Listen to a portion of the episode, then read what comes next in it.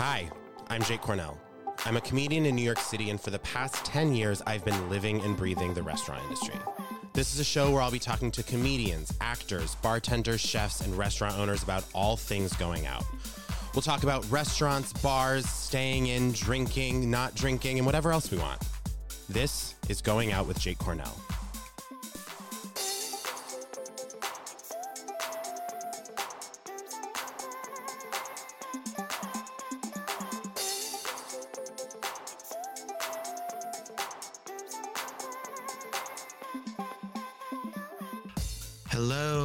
Is Jake once again recording this intro in LA from a bed. I'm in a bed because my back kind of hurts because I went to a restaurant last night that did this really interesting thing where we sort of were sat at a table that was less like chairs at a table you'd eat at and like a couch around a coffee table which like aesthetically is cute but like ultimately eating a burger did lead to me in my full my body being like shaped in the full letter c just caved over a sandwich um, which was fine but um, I, I think i what i'm ultimately saying is i think i did throw my back out eating a burger which is tough um, but what's not tough is this week's episode it's with one of my dearest friends and i know i say that every week but i really do love this person I love the people the other weeks too. I'm never lying, but I've been very fortunate with my guests. You know, this week we are talking to one of my dear friends, an incredible actress. You may know her from Younger. You may know her from Transparent or her other wonderful work. Um, she, we have gotten so close over the past few years. We have the good fortune of living near each other, which has been such a blessing. Um, but this is such a great convo. She is a, a star, an icon, and a light. So please enjoy me going out with Molly Bernard.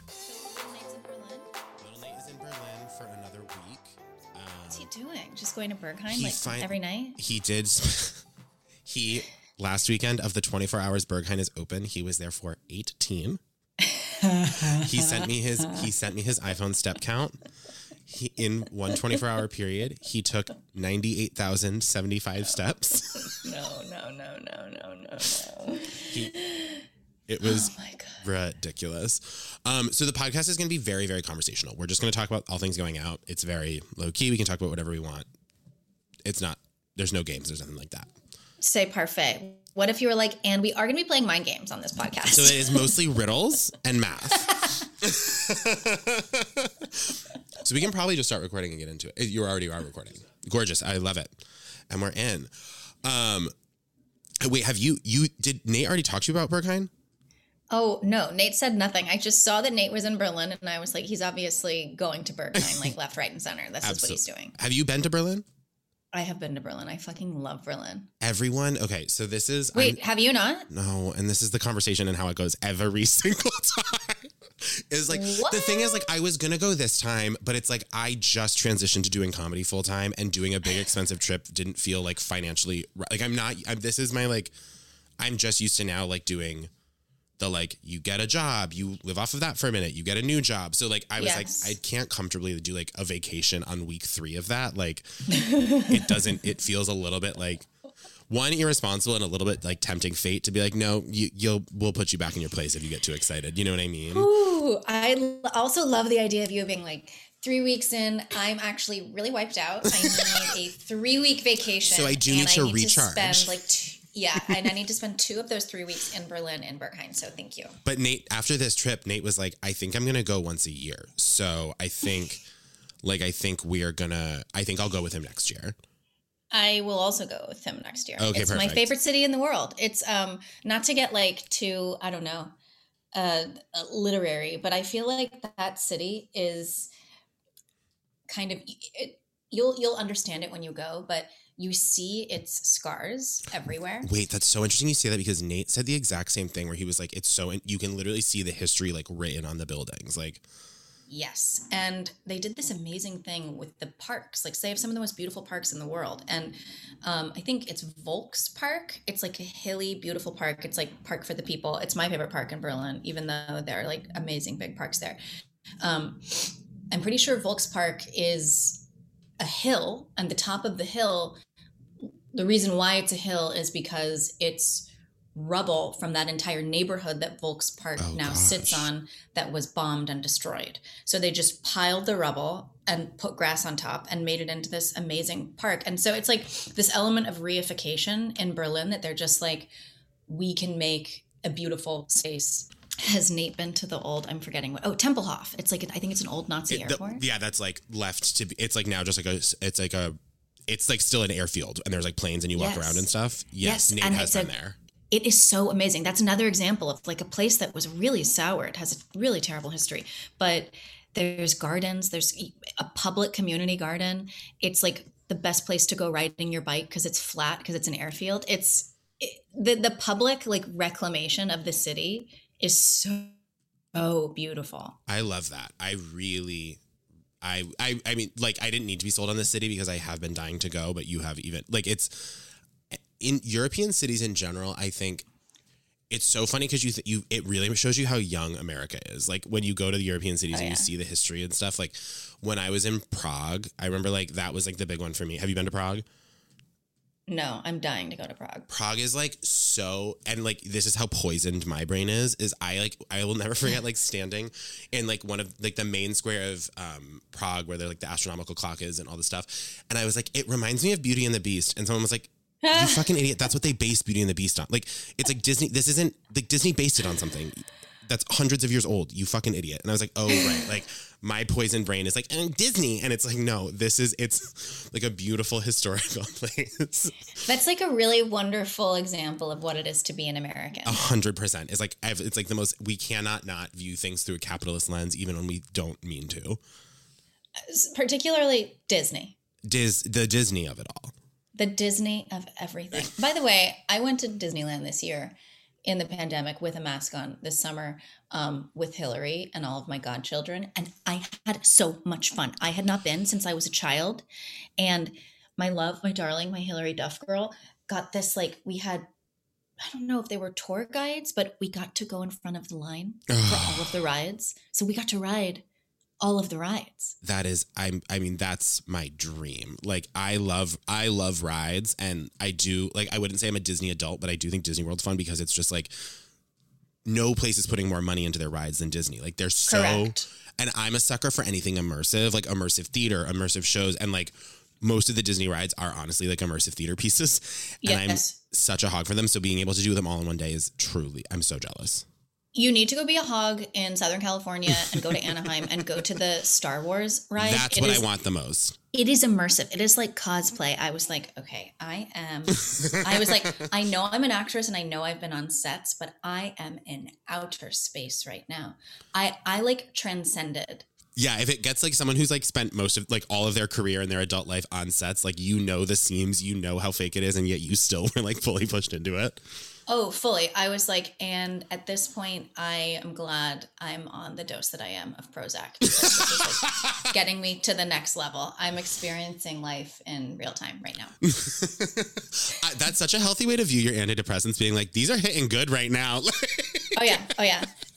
Sometimes I I take um, yeah. Some days you know it's early morning. I take my Prozac, and I'm like an hour, two hours later, I'm like, I don't know if I took it, so I should. Sometimes I've I I double down by accident, but those are always really good days. Those are. Is there a wait? I'm just I because I've I've never taken um, an antidepressant. Um, I'm open to it. It just hasn't come up yet in my life. Um, yeah. But is there a come down if you get high? If you take it, like, will the next day you feel a little depleted or is it like No, no, no, no. And actually, the the days that I I think I've rarely done that, but there are some days, and it's my you know I have to have a sense of humor about it because it actually is extremely helpful. I have really high anxiety, and I I hopped on it a few years ago when I was extremely depressed, when Trump was still president, and things just were. I don't know. i really I had a very hard time seeing the positive totally? kind of I just I could not see through my fog of like everything sucks. Um and so I hopped on it. It was really really helpful. And now it's just a nice it keeps me from when I get really anxious or if I have any kind of panic attack, there's a floor. Um, and so I actually don't feel it. I, I think I've probably maybe done a double day like two or three times by accident, and I wish I felt it, but I do have to joke about it. No, you I'm have always to. like, Hannah, anything can happen today. Feeling a little extra crazy. Oh yeah, Yeah, I think that's like I think that's also a really helpful health healthy way to frame like it's not changing your it's not actually changing your personality or changing the way you view things or think things. It's just giving you a little bit of bumpers so you don't fully fall off the edge at times into like these pits of despair that I think can happen. Totally, completely, yes. It it does. It is it is a bumper. I think I'm gonna steal that. For me, I always just say the floor thing because I No, mean, floor folks who too. are listening who experience panic attacks when that floor falls, it's like, uh oh, it's the scariest, right? So it just prevents that kind of the scariest part of having anxiety. But yeah, there are days when I'm kind of bumming and I still get to feel depressed. Like I'm not. It doesn't take that away. I don't feel numb. I don't feel Totally. kind of away from myself. Um, and there's still accountability. I have to meditate. I have to exercise. I have to like, if I just sit around, I'll be depressed. You know, I have to like remember that a schedule helps, especially when I'm not filming anything. Totally. But it's really helpful. And I've seen also some of my friends over the years who have kind of felt less stigmatized because I've been on it and I'm so open about it That's that I've really seen big changes in them. You know, if they're really depressed or feeling dysfunctional, they get on a drug and it's like, wow, okay, yeah. It just provides a little baseline support. It's just yeah, it's just a little bit of an extra it's like a vitamin in a way, like a very strong vitamin that's been very A very strong vitamin. That's right. well developed through science. So on the note of like I you just kind of touched on like this the like structure or, like the lack of structure especially when you're not filming and like kind of like your day to day. I'm curious cuz you and I are friends. We've gone out together several times, but like I don't really know like your in your life what does what role does going out play for you?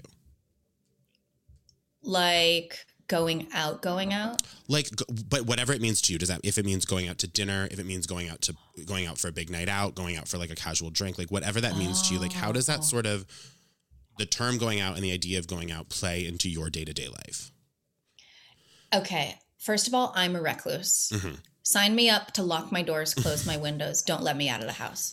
I have two dogs. It's hard to walk the dogs. But then I get out and I'm like, oh my God, I love the world and I love being outside and I love dogs. And I love to go out. I yeah i also I love a big empathize i empathize with you being a recluse because your home is so gorgeous and i understand wanting to stay inside of it like you've created such a nice energy in your home that i get wanting to stay inside of it that is so nice. I do love this house. It is very hard to leave. Um, no, I love going out. but you love going I, out Oh yeah. I also I don't know. I feel like I'm in this moment in my life too where because of the pandemic, I I never used to like drink at home. It was always a thing that I did when I went outside. Out LOL outside. when I went outside. When I it was, yeah, I would just like step outside and like, you know, that's that's when I would just open my mouth and then out, you know, I would just drink from the air. you drink like people smoke cigarettes like you step outside and drink a glass of wine and then go back in Oh my god. Yeah, sorry. I'm sorry guys. I need to take a drink break. I need to take a, a, a rosé break. Sorry. Actually, I should implement those. Um, but now that the world is opening a bit, I have loved going out. Hannah and I just got back from our honeymoon. We fucking went out. We had this one night. where we went greece these- right Oh yeah, we were in Greece. By the way, talking about old shit. That Oh my God, the oldest. Old. Oldest, so ancient. I was like, oh, we are walking through ruins truly true ruins. Um, okay, but one night in Milos on this amazing Greek island, yes, it's real. We met these two astonishing older gay men and ended up drinking like five bottles of wine. it it was exquisite. We had Heaven. so much fun. This restaurant, oh, oh, and it all started because our waiter was a self-proclaimed sommelier. And so he was like, This will go great with this. This will go great with this. And we were like, Yes, whatever you say, Andros, give the, it to us. the word sommelier is so funny to me because everyone learned about it a few years like in the past like five years and it's truly Yeah. a thing like when i was working in restaurants someone would be like someone would be like so are you the sommelier? And just for the sheer like practical application i'd be like yes. Like just like just sheerly for the practical application of like it would make you trust me and i just needed you to like figure out what wine you wanted and believe me with my answers. It's like i know about wine. I, I'm, I know what i'm talking about. Am i to pay like the board to certify me and take all the tests? Like absolutely not. But like for the like intents and purposes of what you need to know like yes i am the sommelier tonight. Please i think you should get the cab you know? Yes, yes. Oh my gosh. Yes, get the cab and that's it. I have no other recommendations. This is the only one for you. Um, where going out in New York for you? What is like a what is like a lovely night for you? That's a great question. Honestly, I love a play and I love a big a big drink and like beautiful meal after. Mm. Possibly at Sardi's. Give me a martini after a Broadway play. It is so nice because I think that's you need to decompress the piece. I think especially someone like you, like I think you get really charged by it, and you need to talk. At least the one time we saw a show together, it's like we have to unpack oh, it yeah. after. We have to talk. Oh yeah. Well, I can you imagine how depressing it is to see a play and then have nothing to say about it? I mean, I can't. That's if that would be if I was. I feel like if I was in a play, that would be the most insulting thing for someone to say after. is like we didn't really have much to say about it after. Like I'd rather you be furious about it. Like I would rather it enraged you than to say like Oh, yeah. I didn't have anything to say. Me too. Me too. That's why I loved Slave Play, by the way, because it was so polarizing. People were either all about it or it enraged them. yes i i that was my experience with it was like and i feel that way about movies too is like people like i do you know what movie i feel like is really having that right now is spencer Oh, oh yeah. Is it out? it's out and i i adored it i adored it but like i've had i've already had it's only been out for a week i've already had like three different conversations with people where it's been like butting heads like really dissenting opinions on it Ooh, And I, think- can't wait to watch it. I think that might be just that director because Jackie was the same, and it's the guy who did Jackie. yeah. Did you like Jackie? Love, I love Jackie. Did you love Jackie? I loved the film.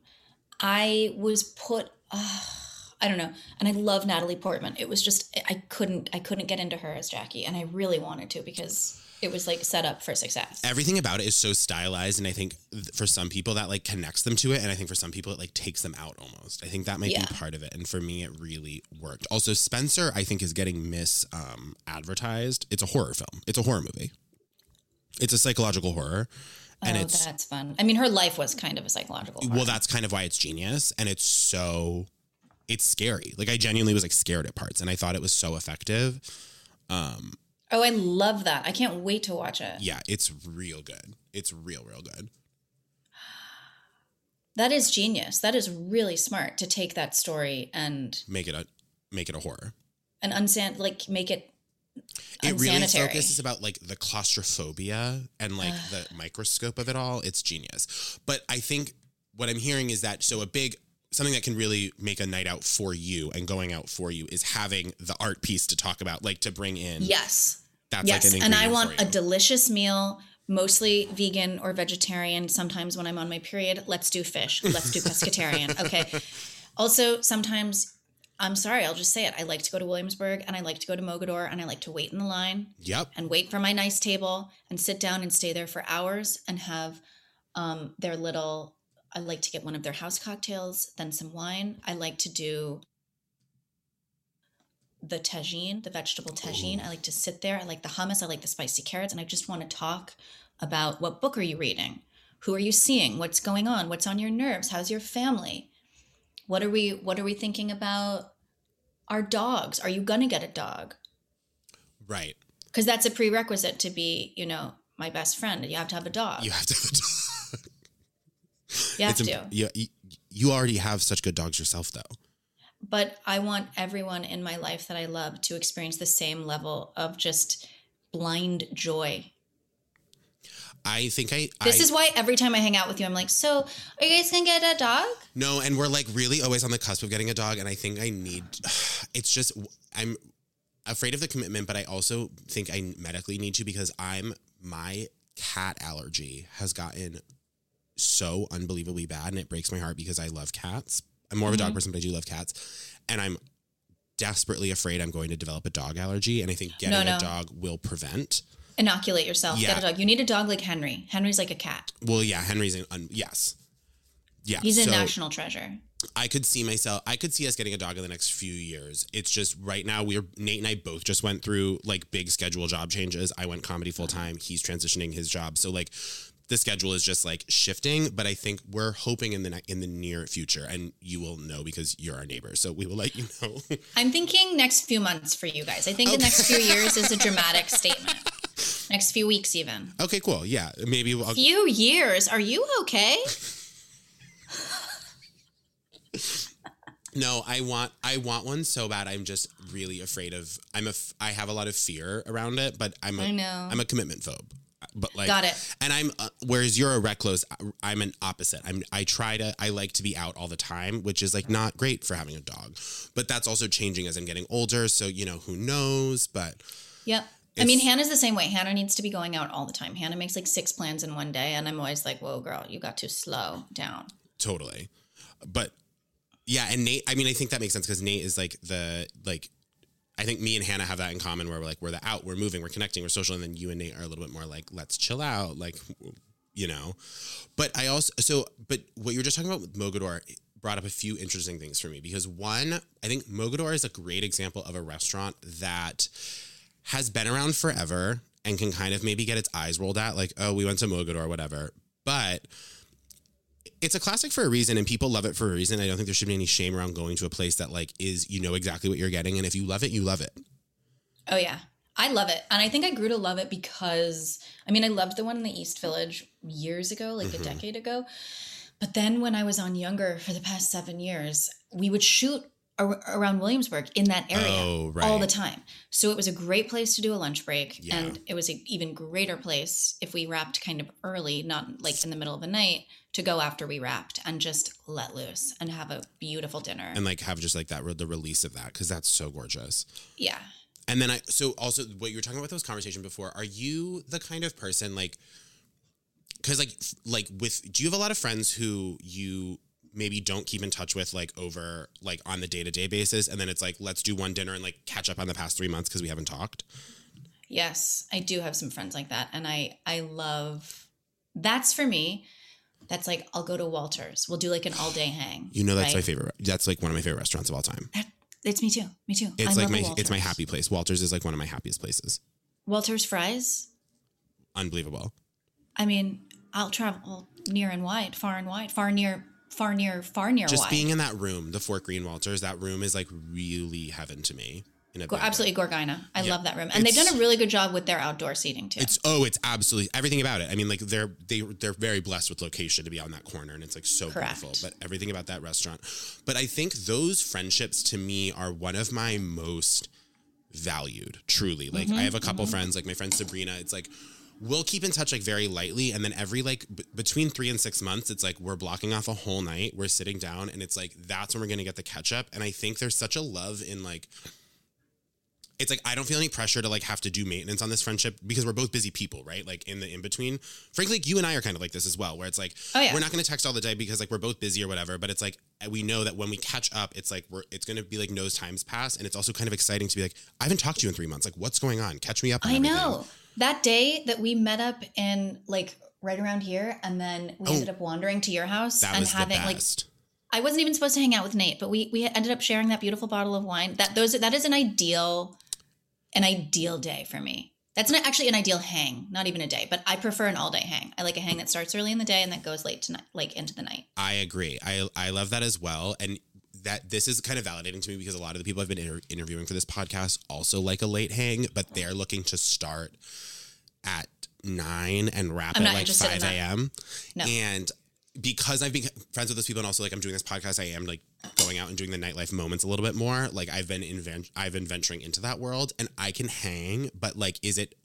Spiritually and even like chemically necessarily like what is supposed to be happening for my body like no i don't ultimately think so and i agree like meeting somewhere between 11 and 1 and wrapping at like maybe 10 11 12ish that's heaven to me That is heaven. You know what? I'm going to meet you for a brunch, maybe even a late brunch. Okay. Ooh, love it We're going to hang out. We're going to have a little drink at brunch. Then we're going to go get a midday coffee or tea Mhm. as we walk to the next location. That could be your house, that could be my house, that could be the other person's house. Okay. We sit down, we do some house hangs, we have to walk the dogs, whatever. Then we go out, we go out to dinner.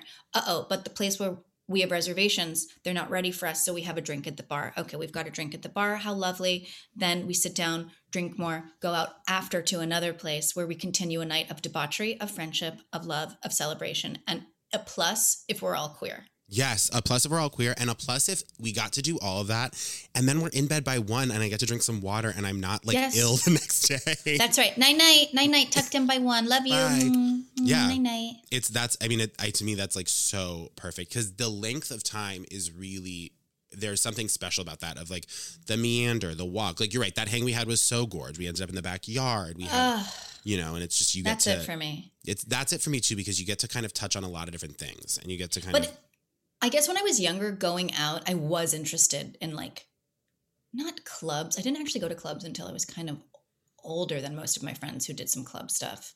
Um, but like, I guess I, I used to go to a lot of RuPaul's Drag Race events where I like went out, um, like out out. yeah those can be Um, kind of like a full rip of a night like you can get It's yes, Yeah. you need you need like four days of recovery. There was like a period. There was like a. I would say like maybe four seasons ago. There was a period where Nate and I were going to this one RuPaul's Drag Race nights where multiple. There was probably like three weeks in a row where we woke up in the morning and we were like, "Who went home?" Like we didn't know who had gotten eliminated, and we were like, "So we need to dial back. Like that's not okay." that like we went out to watch RuPaul's Drag Race, and I can't confidently tell you who got eliminated. Like that is a little bit of an issue. That's right. That's right. That's I mean, but I also think there the internet is useful for some things. and I'm happy to do a rewatch. You know. Oh, I'm rewatching right now. I'm rewatching um Katya's season. But Oh, seven or All Oh, Stars two. No, Seven. Violet. The, Violet. Yeah, the first season. It's fun. It's I forgot how good it was. Yeah, that's set, that's a very stacked cast. Oh my god, I know. It's so good. It's been so amazing. Drag, drag, going out for drag in New York is is that's a whole separate sort of category of a night for me. Like that, like that, because you're the energy of that will kind of blow me out. Like I can, st- I'll then I'm down to be out late. Like that's gonna kind of charge me in a way, and like that's gonna be a different that. I'm gonna eat at home because like we're probably not gonna go. It's it's a different kind of like blowout of a mm-hmm. night, and I love it. Mm-hmm. And that's a night that starts late and ends late. It has to. Like for the good drag, it kind of really has to because like some of the best drag is gonna be like you haven't you probably like just are discovering the queens because that's so one of my favorite things about seeing drag out is when the queen you've never heard from before comes out and you're like who the fuck is this like you know like Yes. and they're blowing you out of the water like that and for that you kind of have to be that's not happening before 11 usually No, I have to tell you, I shot this movie in the summer um, with Shangela. you told me i'm dying Um, it was amazing. My dog might be barking, and he It is. adds- It's not a might. It's just a fact. He's barking. it adds texture Okay, great. Um, so I've got texture in the background.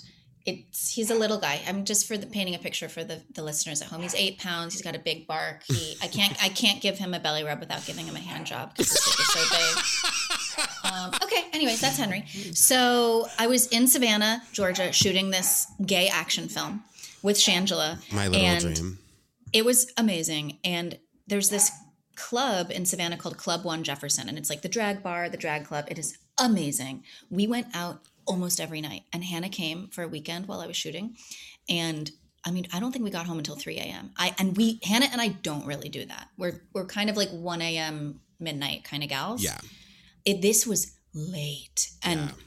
and wild, and it was fun. And this, just to your point, there was this drag queen that came out on the stage. What is her name? It.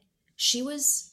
I was like, she's going to be a star. If she does, if someone, I was like, someone urgently needs to get this woman on the RuPaul stage. It, it, it's got yes, Malcriada. Malcriada, her drag is stunning. Okay, I'm She's dying. I'm so excited to see her. She's tiny. She's snatched. She looks like Ariana Grande, but in like a good way. Totally.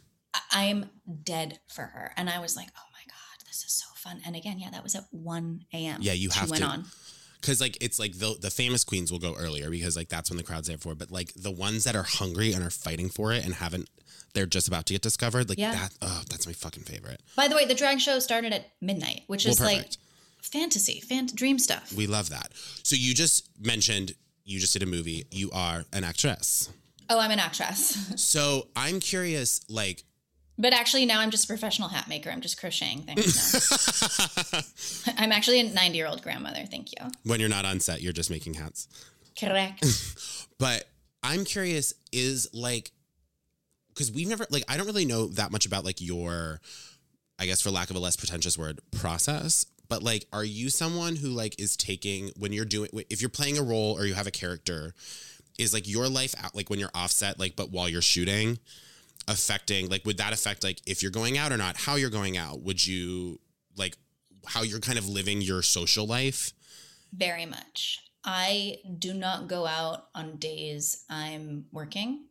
Um, weekends are like pretty sacred, and in, I mean, I we did do seven seasons of Younger, and towards the last couple seasons, I felt a little comfortable having like a glass of wine, you know, the night before Mhm. work. Um, but I used to be really paranoid about um, like drinking and kind of having any kind of compromised mind or headspace the next day because I do get anxious on set. So I have to, you know, really keep that in check.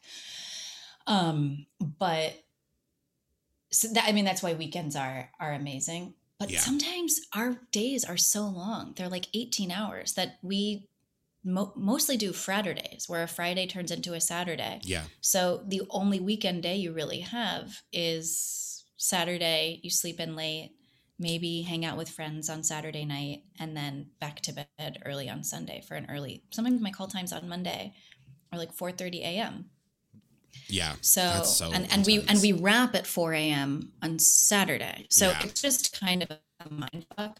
Um, like for example, when I shot, when I'm filming my film on Milkwater, or sorry, my film called Milkwater that's on Netflix right now. That was a 22 day shoot, and I didn't see anyone for 22 days. Yeah. Like you're just, especially because like you're the star of the film, you're in every scene. Like, Yeah. oof. Is that, do you have to do like outside of like not going out and stuff? Especially like in a where you all you're performing, like your your mental and emotional state is part of what you have to bring to work every day. What does the what are you kind of doing? I'm also selfishly acting this as someone who's like starting to like work as an actor. Like, what do you do to like I love it. pre- um, preserve and bring that stuff, even though you might not actually have it in terms of like energy or joy or excitement, or even like, or the reverse, like getting having to do like emotional performances on days when you haven't been sleeping, when you're like really up against the wall. Yes, that is a great question. Um, you know, it's different job to job. Like, I, I did a two year stint on Chicago Med, where that's like an hour long drama on NBC, and that that required i ended up having like some dramatic scenes. I thought i was just kind of a quirky med student but they they ended up liking this character and writing some complicated stuff for her.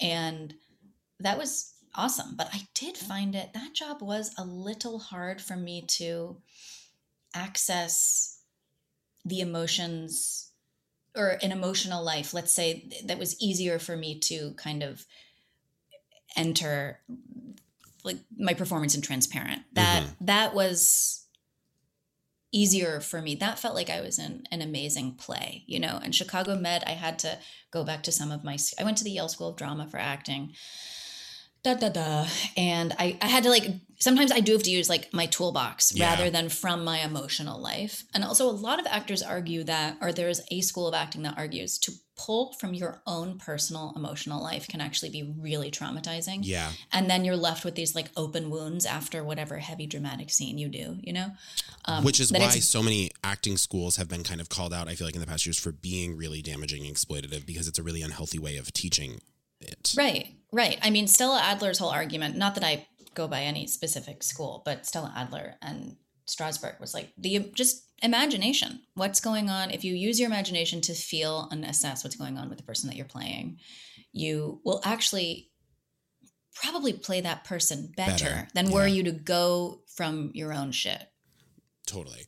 I'm curious at the Yale School of Drama, what was are people like? Because it's, I mean, you're still in college. I mean, I guess it's grad school, but like, are people partying or is it very like, is everyone like serious? no people party hardy it's a it's a big party situation it's it's similar to like me shooting right that the weeks are so long and there would be like months at a time when we were doing crazy crazy projects that were all time consuming and no one was sleeping that it wasn't consistently every weekend but at least there there are a few big parties at the school a year and those are big time events Yeah.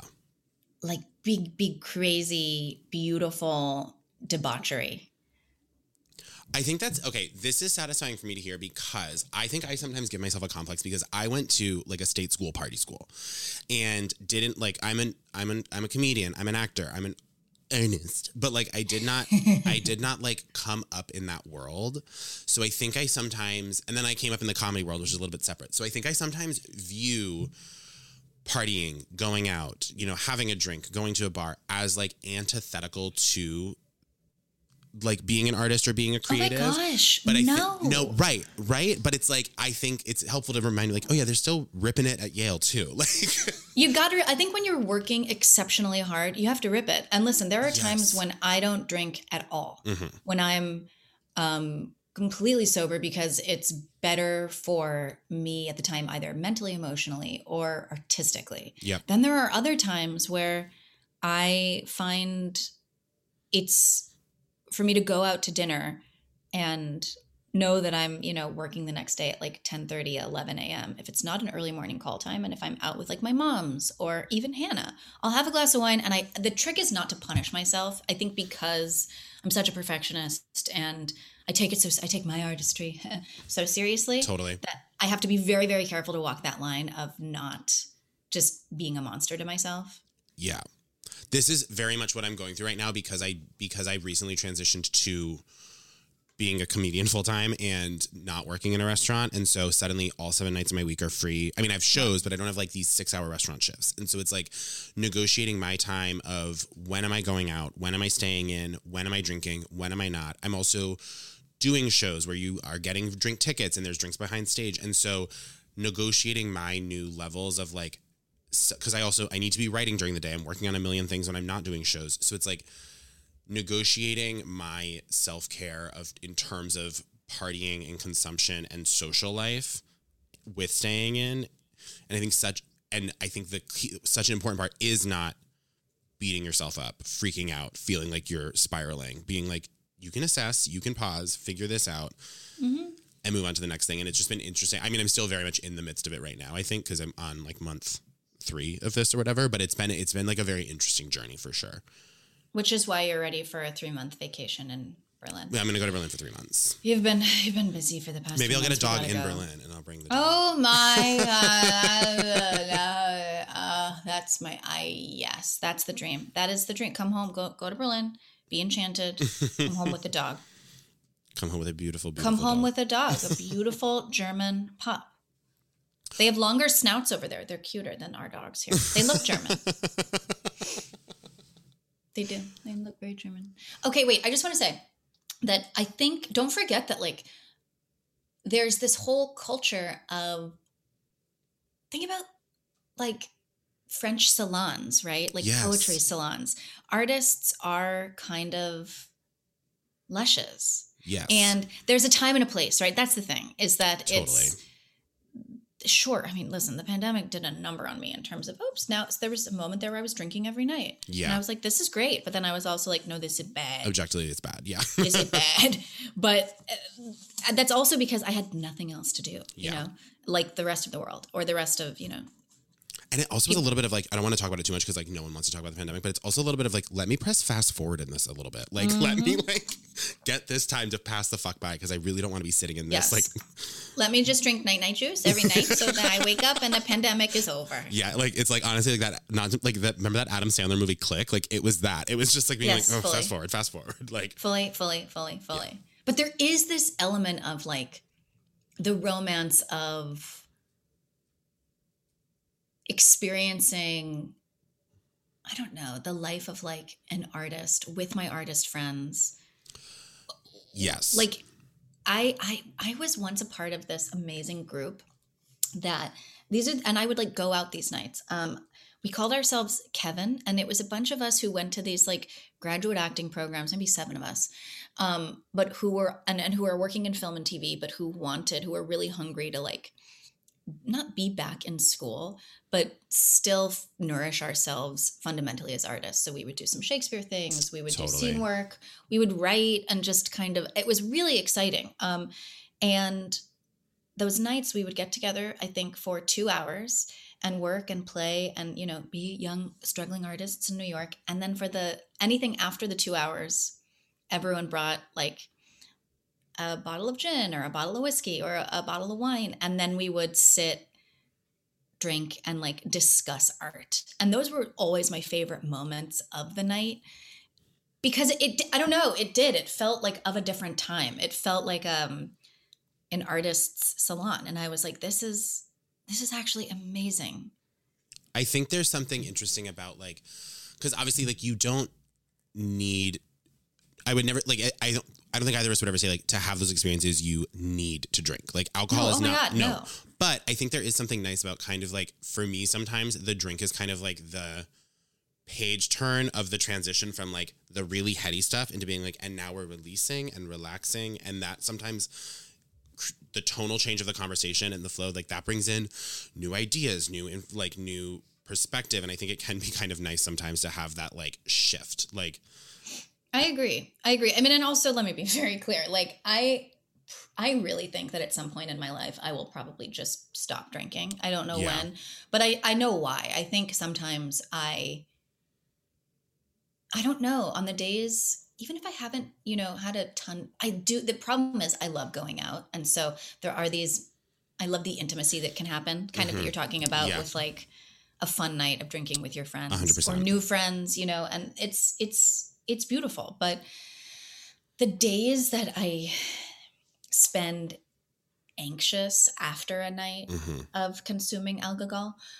I'm like I don't know if it's worth it for for it's it's con it's for me it's constantly a negotiation. I feel similarly a lot of times. Like I don't think I, I I think sometimes like I wonder if that'll ever happen. Like I wonder if I'll ever just like totally stop drinking or like. But but I also going out is such a. I mean I'm hosting a fucking show about it. Like going out is such a part of my personality, and such Yeah. a such a source of like my joy. And I'm like I I don't need to intrinsically drink to do that.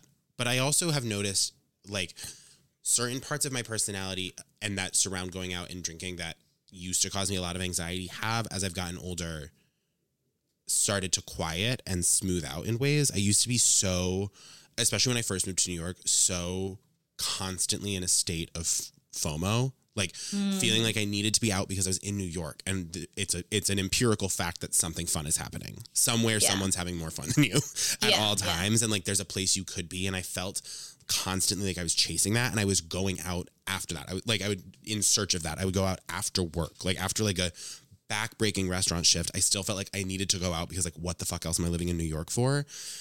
And that has faded over time for me as I've gotten older. I've gotten more confident as as I've just grown to like build a life that I'm really happy in. I don't need to go out in search of that, and so I sometimes wonder like And isn't it more fun? To- It's more fun In- to go out in that mindset. Infinitely infinitely. It's also like why i mean it's also just a product of having roots in this city and having like really strong connections and stuff. And like also being really like y- you and i live in a sick fucking neighborhood i think where like i feel really connected to that neighborhood and i can see people i know and i can see run into people like and there's like a lot of connections there. And so i wonder sometimes like I could see a world where like one day I'm like, you know what, I'm kind of done with this. Like the like the what the different problems that alcohol can bring up in my life. But I also wonder if sometimes it's like, is my relationship with it just going to develop into something more and more healthy and probably less and less frequent as I Yeah, get I'm older? sure. And I don't I- know. And I, I- guess I- either well- is fine, you know, as long as it never like, and if it ever becomes a problem, then we'll have to cut it out. But we'll cross that bridge when we get to it. Like same. That's like that's what I think. But Totally. I also, it's so funny. I really I can't believe it. You know, I'm 33 and I still just like punish myself, even if I've had a gorgeous night out. Like our wedding night was the best night. I, I was I was like the ultimate party girl. It was Yeah. so fun. yeah. We had so much fun. And then I barfed. and then I got mad at myself and I punished myself the whole next day. And I was like, girl, you just had a beautiful wedding. And you, you, ugh, I was so upset. And there's there's still nothing- punishing myself. No, I know what you mean, but it's also like you can be like, yeah, and then I barfed and it's fine. And I didn't die and I still got married and I still had a wonderful night. And it's like, you're, are you doing that every night? No. No.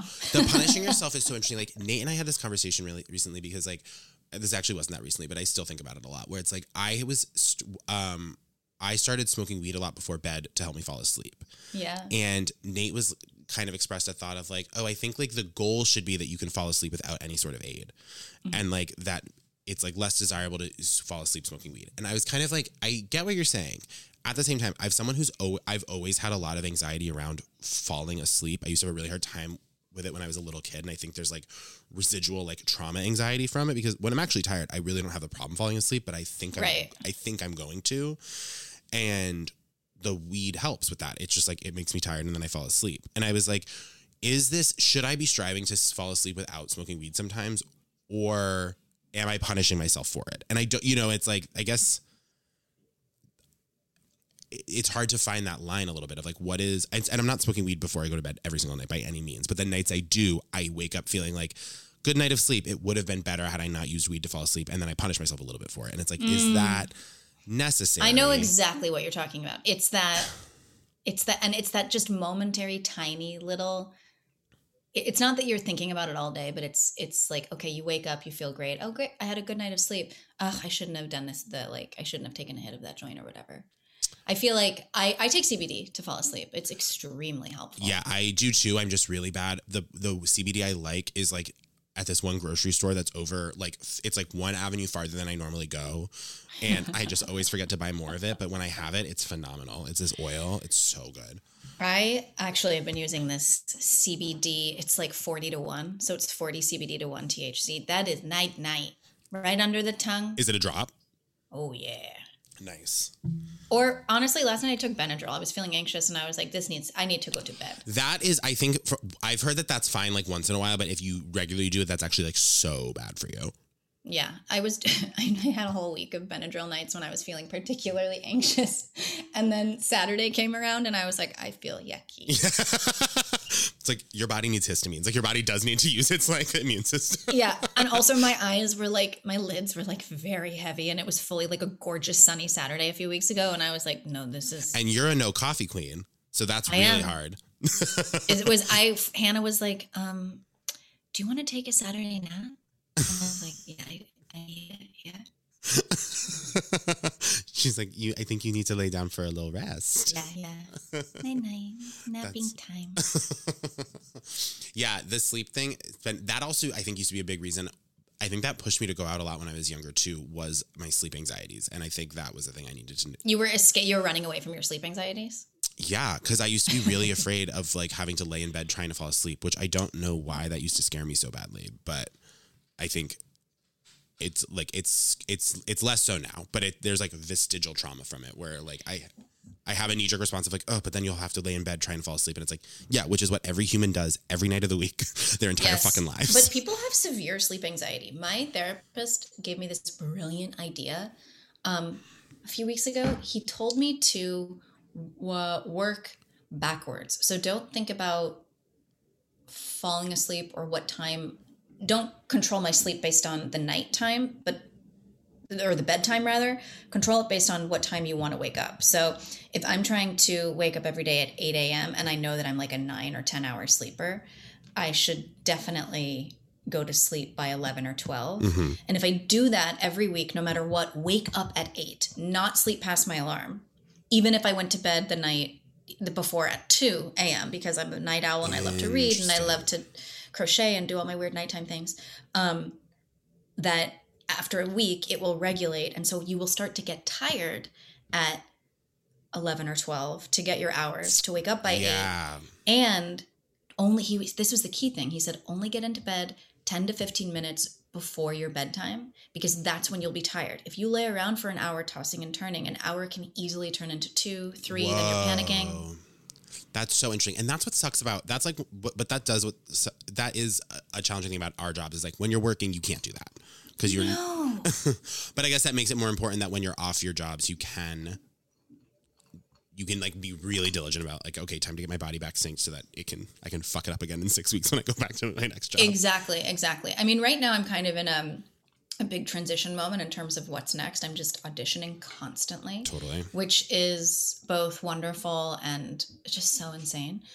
But um, it, that that that kind of mindset that my therapist introduced, I wish I wish I had had that tool like three years ago when I was literally going from project to project with sometimes like three days break Yeah. because I always struggled with getting my I guess now I know and I'm and soon you know we'll have kids soon I guess Hannah and I so I'll have that in my arsenal but I really used to struggle with how to refresh my brain my body my mind um and then be able to work those extremely long days on set Yeah. Was was having like were like were the people you worked with on Younger because everyone else was so seasoned. Were they were they? Did you turn to them to be like, how do you do this? Because I feel like it because you booked time. that so quickly after school, I feel like it must have been. I can't imagine just jumping into those hours full time series regular like from being on a school be like yeah. because it was just so quick. I feel like that must have been so physically and mentally hard. It it was so hard and it all manifested in like I was so anxious. I was I would overwork everything. I was completely obsessed and like regimented about sleep, Mhm. panicked that I wasn't going to sleep enough because the call times were so early. yeah. Um, and I was not used to that. I'm like a late sleeper, late morning wake up, love it. Um, so that was intense. yeah. Um, yeah, and I, I asked everyone how they dealt with it. Mainly, I think it ended up resulting in anxiety onset, which now I know, and it's taken me, you know, being on a show for seven years to realize that if I'm feeling anxious, I need to spend like five minutes meditating in my trailer hmm um, which sounds so actory, but I have to just quiet my mind. Otherwise, I will like anxiously monologue at my closest friend on set. Oh. And one season, Hilary was like, "Molly, I love you so much. Everyone here loves you. You've got to stop worrying, and and at the very least, like." Stop vocalizing it because it's stressing all of us out. And like, we're love you. We love you. And she was like, We're rooting for you. That's a good fucking friend. That's She's amazing. a really good friend because I was like people being a like being a loved one to someone who has a lot of anxiety that it can be it can be more harmful to hold space for it too much to constantly let someone like Yeah. feed you that and give you that like to say like this has to stop like you're making because it's like a, it's a form of self you're scratching like a, a wound kind of by Yeah. like constantly monologuing on it and it's like you have to cut this off that's a Exactly. that's a really good friend to give you that advice. I think that's like very It powerful. was, I agree. It was invaluable. I feel like that's the day that I became like an actress. I, I, I mean, Mhm. I because I now know. Yes, I went to acting school and all this shit, but I've always been anxious, and I, in order to be a high functioning, reliable, good natured actor, which is that's kind of how you need to be on set. Yes, you need to be extremely talented, or, or the hope is that you're extremely talented, but also more importantly, you need to be reliable on set and like calm in the face of uh, insane circumstances. And that that you can't train for until you're on set and having a panic attack right? And so i had to learn how to Damn. um, make space for that in myself that it didn't impact others Yeah. That sounds like it was probably very hard, but very like a very valuable thing to have the, learned. be- on it- the best thing that ever happened to me Totally. because Totally. now i don't worry i don't worry about myself on set anymore and then I would assume that also then bleeds out into your personal life as well, like, and vice versa, totally because it's not just it's not just a work thing at that point. It's also like how do you function? it's a life thing it's a life thing. It's a very much a life thing. Yeah. I love growing up i love it so it's much It's so healthy. It's so growing up is in general a very very healthy healthy thing. it's the best i could you couldn't pay me to go back into my 20s Oh no. I mean, I'm I just turned 29 and I'm I like didn't I wasn't miserable in my 20s, but like definitely they were like they're a whole th- I'm very ex- I think my I'm very excited for my 30s is I guess what I will say. Very You are going to be 30, flirty, and, thir- thriving. I'm very excited for it. I'm very excited for it. It's I have 1 year left in my 20s and then we're going to really get it going. 29 was my best year, by the way. You're going to have a ball. I'm enjoying it so far. We're on week 2 and it's going well. Knock on wood. oh my Um, word. but we'll see how it goes. But I'm but I'm very excited. I've loved this, and I think we've landed on a really beautiful theme, which is just like if you're going out, if you're working, whatever you're doing, like don't punish yourself. No, really, really don't. It's not worth it. You don't deserve a punishment. No, no punishment. Not Because- even a punishment pizza. Because here's the thing. Here's the thing, and w- this is something that when someone says this to me, it always really helps me remember this. You're like tr- people who feel like we deserve punishment. It's because we want to make sure we're like being our best and we're being good, and I don't believe in a culture of punishment necessarily. I don't know that anyone deserves a punishment, but the people who actually deserve punishment in this world do not think they deserve punishments. So if you think you, if you're the kind of person who cares enough to think you deserve a punishment, you don't. Does that make sense? That is so good. That is so good. Do you know what I mean? Um, I do know what you mean because, like, I don't think like Donald Trump and all of his people and Steve Exactly. Bannon, they're you know they think they're completely under they're God's gift, and in my mind, I'm like, listen, here's what I want for you. I want you to have a bad case of anal, oral, genital herpes. I want there to be no medical professionals around and no medicine to help I you. I do not want their flares synced. I want them to be unsynced, and so one is constantly going, and you never know which which one's next and when it's going to happen. Absolutely. I also want them to have several root canals and no access to dental care or medicine. I don't wish death. I wish So, pain suffering. and discomfort. I know. And I feel the same. And I think on that really positive note, Molly, I truly adore you. Thank you so much for being here. Um, I'm going to come over soon with treats and say hi to you both and hang out with the dogs. Um, Please, yes. truly- And I ex- this has been a dream. I expect you to have a dog in four weeks or less. okay. Um, I will let Nate know and we'll figure out what happens. Great. great, great, great. Thank you so much for listening to Going Out with Jake Cornell. If you could please go and rate and review us on whatever you're listening to this on, that would be really gorgeous for me in a huge way. So thank you. And now for some credits. Going Out with Jake Cornell is recorded in New York City and produced by Keith Beavers and Katie Brown. The music you're hearing is by Darby Seaside. The cover art you're probably looking at was photographed by M. Cooper and designed by Danielle Grinberg. And a special shout out to VinePair co founders Josh Malin and Adam Teeter for making all of this possible.